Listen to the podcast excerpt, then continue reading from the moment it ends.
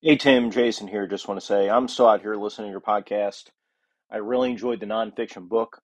I think coming across that tree, you, know, with the uh, with, with the little buried corpses inside would be suitably freaky and raise questions. You, you know, both. It, yeah, that would that would be interesting because you know, are they sacrificing the kids as you know this normal barrel ritual, and the PCs don't know? So, yeah, you, you could do a lot with that. I, I really enjoyed that. I, haven't been calling in as much lately. I have honestly no interest in the Wizards of the Coast drama, and I'm kind of sick of it. So I'm listening to those episodes, but I don't have any comments for them. I mean, I just don't. I, I have no love of Wizards of the Coast, but it's just not, you know, of interest to me, to be honest. Um, but I, I'm still out here listening, so keep up the great work, and I will talk to you soon. Hey, everybody, this is Tim Shorts of Gothridge Manor doing another drive home podcast on a rainy ass day, but not a bad day. Looking to get out of town for a little bit, hit my bookstore, and get some writing done. It's a nice uh, break of uh, the blunt and toil of the work week and everything. So, and uh, hey, that message was from none other than Jason, the good Jason. RPG variety, Nerd Variety podcast, and he's still listening. I didn't, still don't know how to leave a message on. I don't know how to do it. It just popped up, so I guess it's on there somewhere. I'll have to look at this uh, app a little bit closer to see if I can figure it out. Uh, I've been, like I've talked about a little bit ago, I've been kind of uh, listening to more like kind of paranormal podcasts lately uh, a few that I'll just kind of give it. Well, the one I'll give a shout out for right now is called Haunted Objects. Uh, it was it's a podcast that uh, features this married couple, Dana and Greg Newkirk. They have uh, the Newkirk, Newkirk Museum, and they kind of take their artifacts that they have from their museum, and they go on to the on tour with them and to go to these. I, I guess they called psychic fairs, paranormal fairs. I don't I don't know if there's a difference between the two because I know around here we have these. They call them psychic fairs, and that and long time ago. I'll tell this story another time, but uh, uh, but uh, it's uh, kind of a cool thing. But I just wanted to say thank you, Jason, for calling in. I'm glad it's still working. Um, I haven't had any call-ins, but that's okay. I just do it just to to uh, I guess get get my thoughts off my chest and and whatnot. And I completely understand about not being in, interested in the Wizards of the Coast thing because I am I am not either. I really I just I mean I guess I couldn't I shouldn't say that because what they do is bothering me because it's just sort of affecting normal folks. Like, you know, I could ignore most of their dumbass stuff, but when they start sending people to people's houses or threatening to take away people's livelihood, it's it's it's so hard to to ignore and and whatnot. But everybody, I'm assuming that's listening to my podcast is intelligent.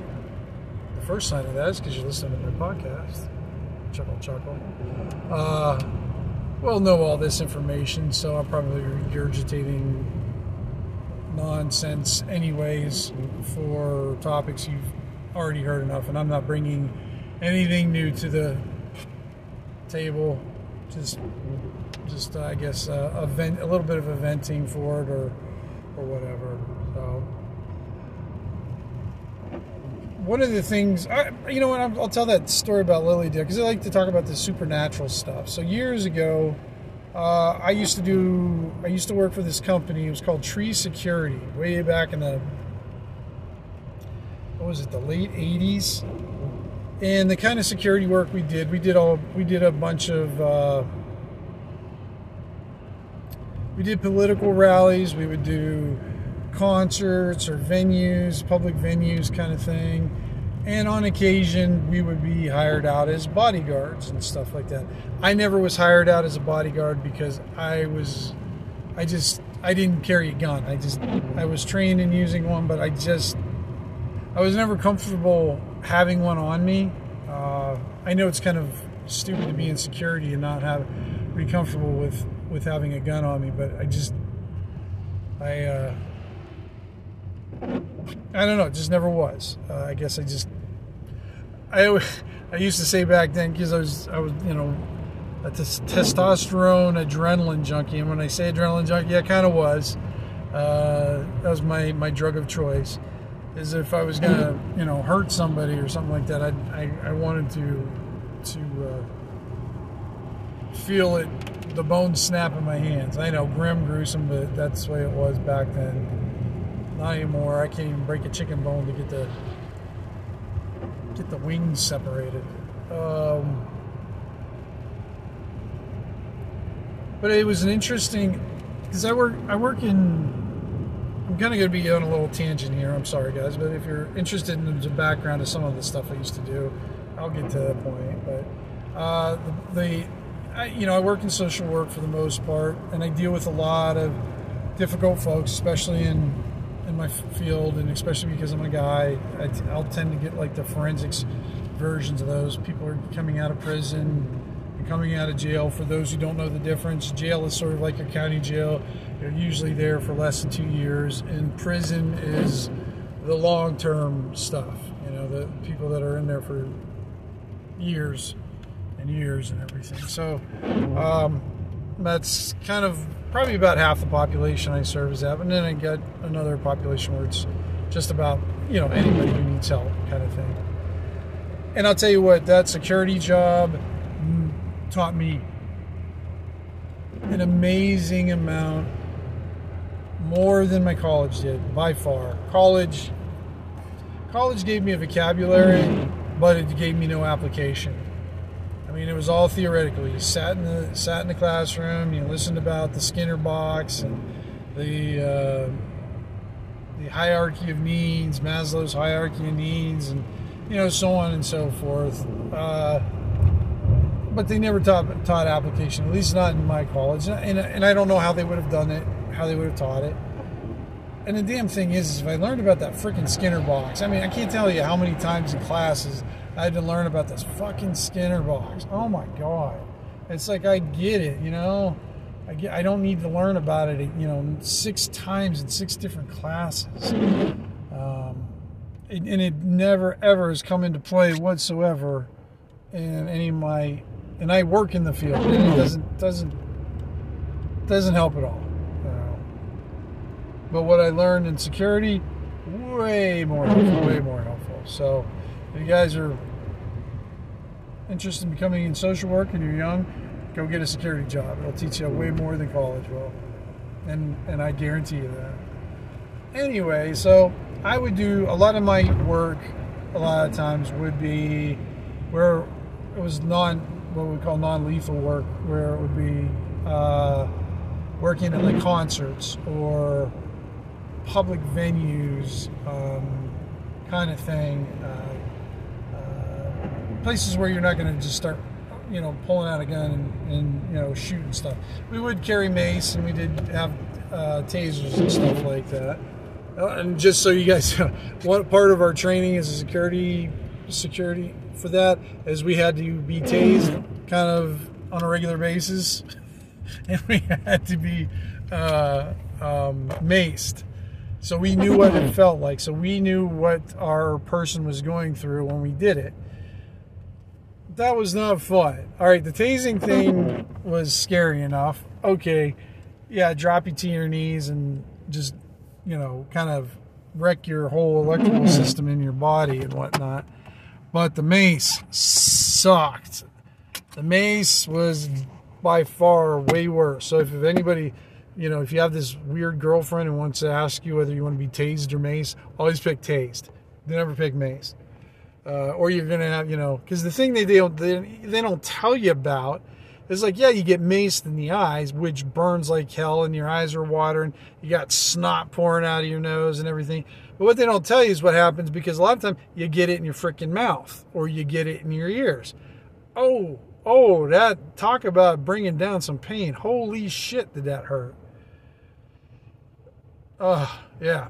Anyway, so and then another part of my job was setting up security. So uh, I would go to nightclubs, I go to bars, strip joints, whatever needed, and I would help set them up like a a security team kind of thing.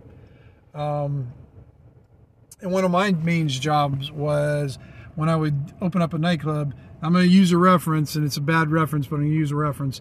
Roadhouse years ago. Remember Roadhouse? And Patrick Swayze was supposed to be the cooler. Worst cooler in the freaking world, by the way, especially in that show. Absolutely abysmal. Because the cooler's job is to find the hot spots before they go. So, like, say I saw a couple guys who were kind of, you know, doing the old monkey thing where they were, you know, thumping chests and getting ready to rumble or anything like that.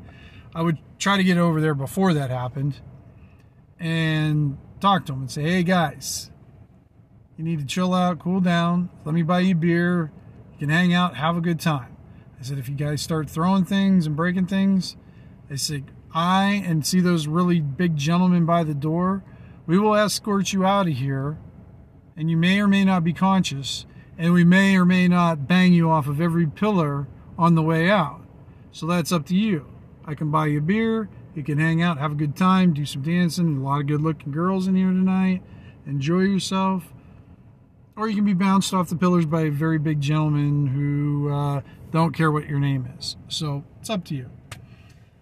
And if I got there soon enough, of course, I was effective and whatnot. And, you know, and I was pretty good at my job finding the hot spots. I could usually tell when things were getting riled up.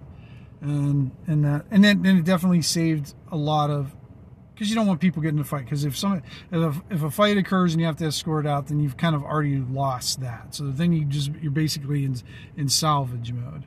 So that was my my primary job was to be the cooler, stop stuff that happened, and then I would set, like I said, set up security teams and stuff. Well, one of my jobs that I had, now I'm finally getting to the point, is there's this uh, spiritualist community uh, and if you guys don't know what spiritualism is or kind of know of it, but uh, don't know all the details of it, look it up. It's really interesting, the philosophy behind, behind spiritualism. It's kind of a cool philosophy. It really is. And I would tell you if I knew it by heart, but I don't. But I just remember it being very um, something I could kind of get agree with and everything. Well, I had to set up a tarot card readers uh, thing for the summer. So, but what I did because I was I didn't feel like doing concerts all summer because this is back in the late '80s and hair bands were big and country music was big, and I don't like country music. I tried to like it, I just don't like it, and I got so sick of freaking hair bands, and I got so sick of the egos that went with it. I was just kind of I needed a summer off of of taking care of you know these 20 something rock stars. They and they just i mean uh, they were so freaking annoying. And a lot of them you guys know a lot of these bands or they were big bands that we used to do and whatnot. And they used to oh gosh some of them were like you know eight year old kids that had all the beer and women they wanted and they would throw tantrums if they didn't get and it was just yeah. So i spent a summer up in Lily Dale. How basically i set up not her security, but I kind of helped run her parlor room. So she would she would do the readings in the back, and then she had people in the front. And she had problems in the past where when she just had uh, someone sitting out front at the desk, kind of taking names and and letting them through, that they would just walk through and interrupt her readings. So I helped her reconfigure her little shop that she had, and it was really really cool shop, and um, just got to know. She taught me a got, taught me a lot about spiritualism. Taught me a lot about the tarot cards, and I wish I could remember most of it because back then, when she would talk about it, I kind of sort of.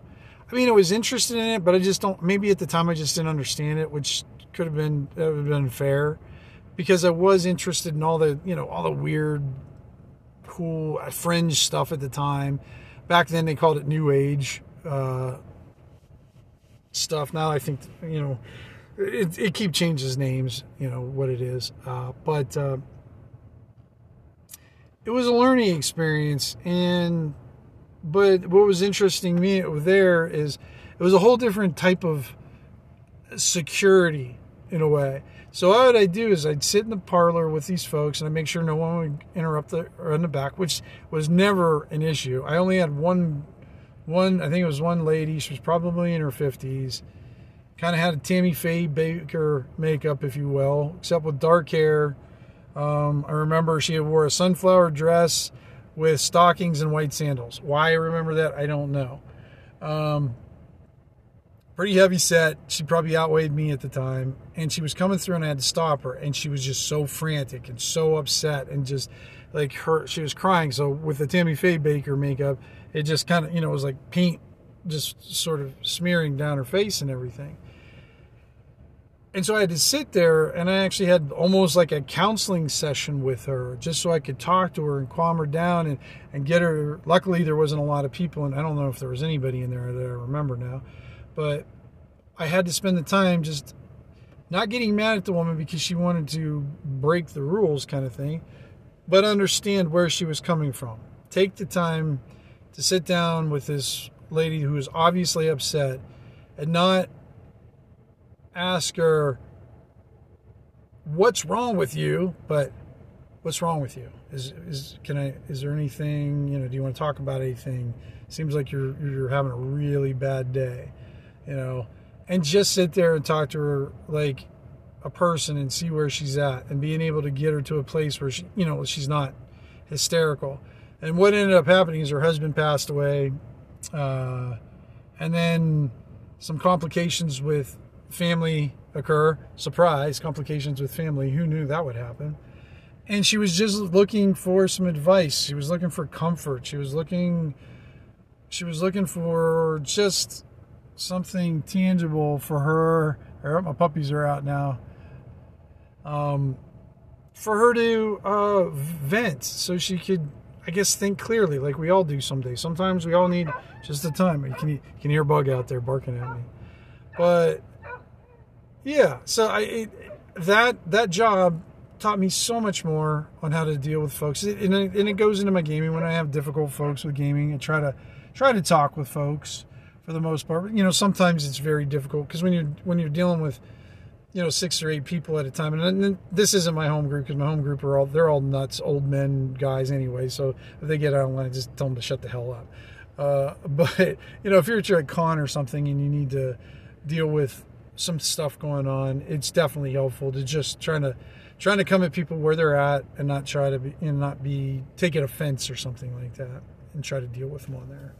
So I don't know where this conversation was going to go, but I guess that's where it went, guys. So that's all I got for today. Appreciate you listening. Jason, again, thank you, my man, for calling. I always appreciate it. Your support has always been a huge, uh, huge benefit, even back in the beginning days when he was just a caller. He just called everybody. He was he was a, a maniac, still is a maniac. So, all right, guys, everybody take care. Um, roll better than me, and we'll talk soon.